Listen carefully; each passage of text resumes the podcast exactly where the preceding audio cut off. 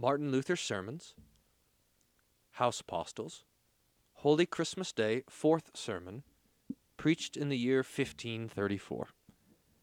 Concerning the account of the birth of our Lord Jesus Christ, on this festival of the birth of our dear Lord Jesus Christ, we should preach and learn about the great and gracious act which God bestowed upon us by allowing God's Son to become a human being.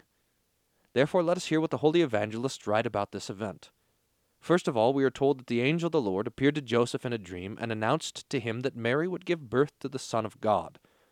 Then they reported that Joseph and Mary traveled from Nazareth to Bethlehem, and that there Mary gave birth to her first son, in the stall where the cattle milled around them, for there was no room for them in the inn.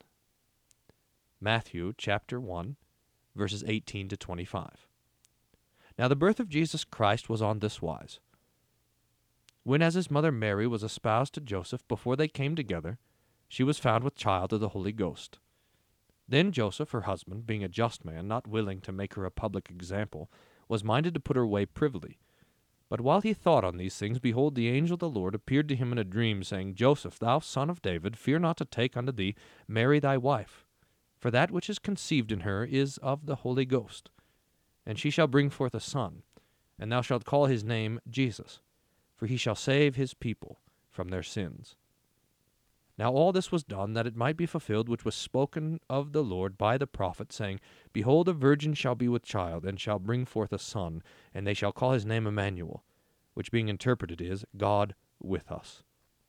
Then Joseph, being raised from sleep, did as the angel of the Lord had bidden him, and took unto him his wife, and knew her not till she had brought forth her firstborn son, and he called his name Jesus.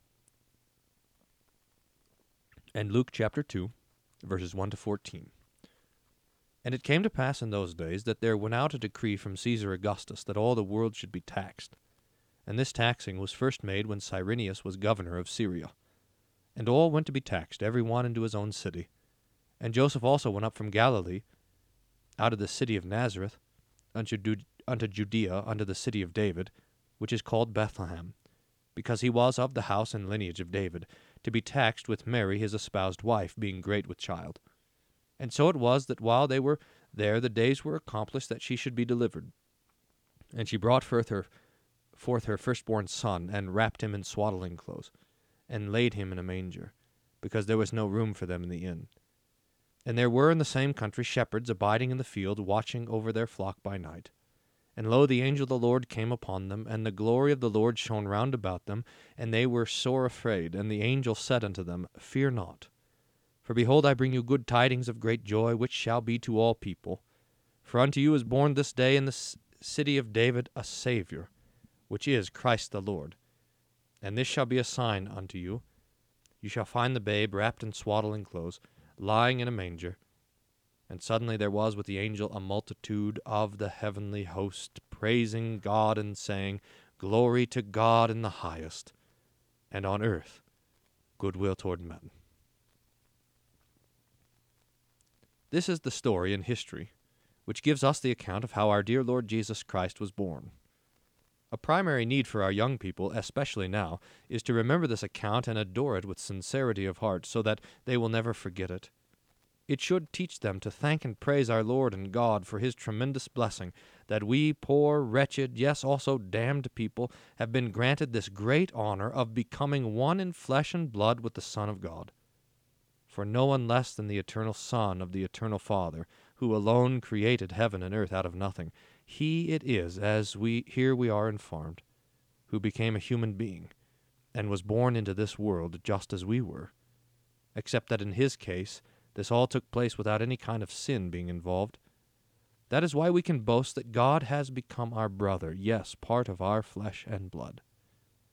This great honor has been granted to neither angels nor devils, but to us human beings.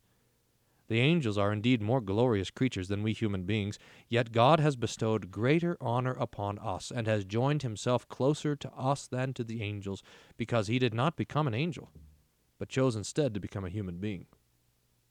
Now, if we human beings properly consider this fact, and if we could wholeheartedly believe this, then such inexpressible grace and blessing from our dear Lord God sh- should give us every great joy, and should drive us to thank him with our whole hearts and move us to gladly obey his will and to live godly lives.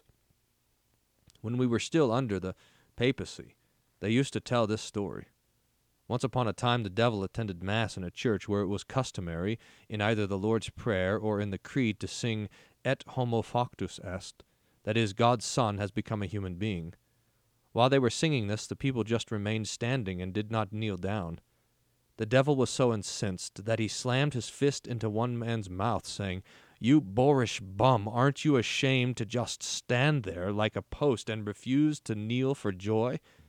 If God had become our brother, as he did become your brother, our joy would be so great that we wouldn't know what to do with ourselves. That story may be pure fiction, but if so, then it was invented by someone who was very intelligent and who correctly understood the great honor which, which was bestowed on us when God's Son became a human being in a totally different way from Adam or Eve.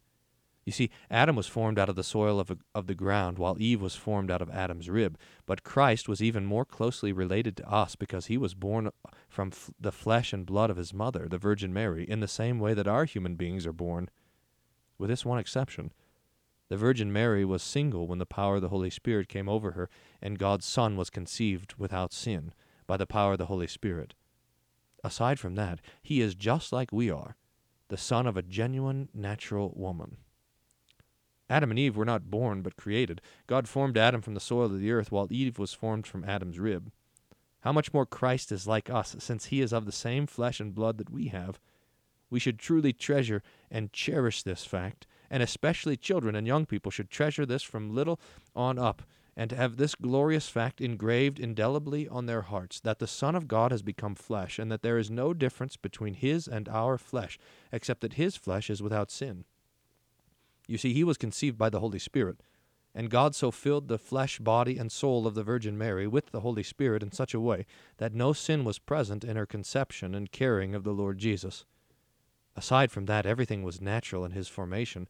Just like other people, he ate and drank, slept and awoke, was happy and sad. He became hungry and thirsty and got cold, just like other people. He experienced such and similar natural sensations and emotions, but he remained without sin. As St. Paul says, in all respects he was found to be a human being, exactly like us, a person who ate, drank, arose, walked around, experienced joy and sorrow, cold and heat, and so on. This meant, of course, that he had to humble and humiliate himself a great deal. After all, it would have been a simple thing for him to become a human being just like he is right now in heaven. He has flesh and blood, just like ours, but does not do what we do. He could have done this from the very beginning of his humiliation, but he didn't want to do that, so he could demonstrate and prove how great his love for us is. He wanted us to rejoice, to take comfort in, and boast of the fact that we have a brother in heaven and cursed is any person who refuses to accept this brother, thus depriving his heart of this joy. That is the reason why this historical account is the theme of preachers every year. They make it the basis of their sermons so that every child can impress this mental picture on his heart and thank God for this gift and say, There is no reason for me to live in constant fear because I have a brother who has become a human being just like me. Why he was willing to let this happen, and what he aimed to accomplish by it, namely to free us from sin and eternal death, I shall not discuss in detail today. Right now I want to tell you only about the honor that has been bestowed on the entire human race, an honor of which we can rightly boast and celebrate, namely that the Son of God has become a human being. All people can boast of this honor. However, only Christians can boast of something that is even greater. They will be able to boast of this birth to all eternity. Down here on earth, all people have the honor that God's Son has assumed their flesh and blood. But the spiritual and eternal fruit of this birth belongs only to Christians. That is the primary truth we should learn from this account. Second, we should learn to follow this striking divine example.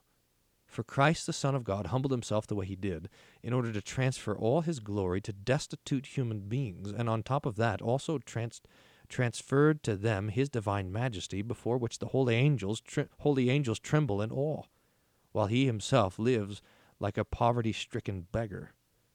Up in heaven the angels worship him, while down here on earth he becomes our servant and beds himself in our slimy sins and sinfulness. Now I say, because the Son of God has done this, we should learn from him to gladly and humbly pla praise and glorify him and his word, suffering every kind of sorrow in imitation of him, and so follow his example. For what harm can befall us, or why should we be ashamed of suffering? After all, our dear Lord suffered cold and hunger and sorrow. But when he came down to earth, his life was especially filled with sorrow and poverty, as we have told you. In the stall there were no bedpans or any privacy whatsoever, no pillow, no diapers, no bedding. He had to lie in a manger beneath the cows and oxen.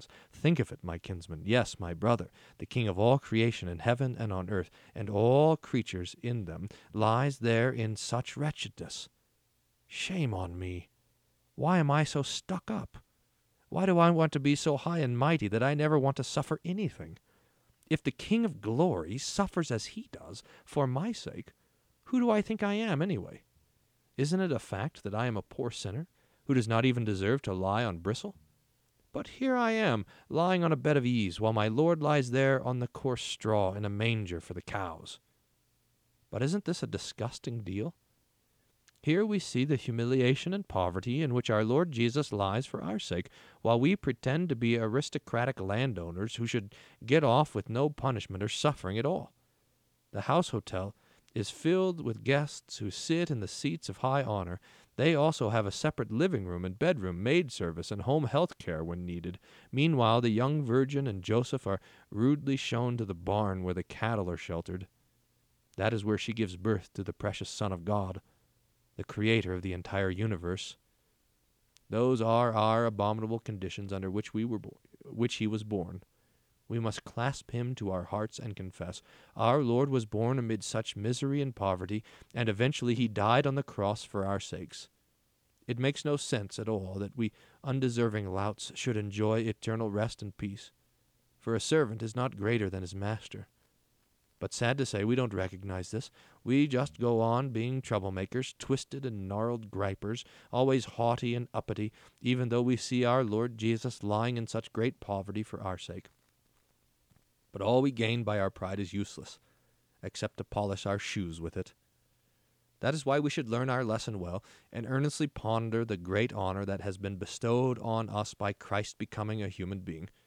For it is such a great honor that even if one were an angel, you would do well to wish that you were a human being, so that you could boast, My own flesh and blood is greater than all the angels, and blessed is every creature that is a human being. God grant that we understand this, take it to heart, and thank God for this great gift. In addition, we should diligently study the example of Christ, what he manifested in his first advent to this earth, in that he suffered for our sake, so that we to do we too do our best to learn from him how to suffer. The Lord of all lords becomes a servant of all servants. We should follow that example and learn from our dear kinsman and brother to gladly help and serve other people, even when it becomes a burden for us and causes us to suffer a little bit in rendering that service. These two things we should note well the account itself and the example it sets. To that end, may God help us by the Holy Spirit through our dear Lord Jesus Christ. Amen. Here ends Martin Luther's sermon, fourth sermon on Holy Christmas Day from the year 1534.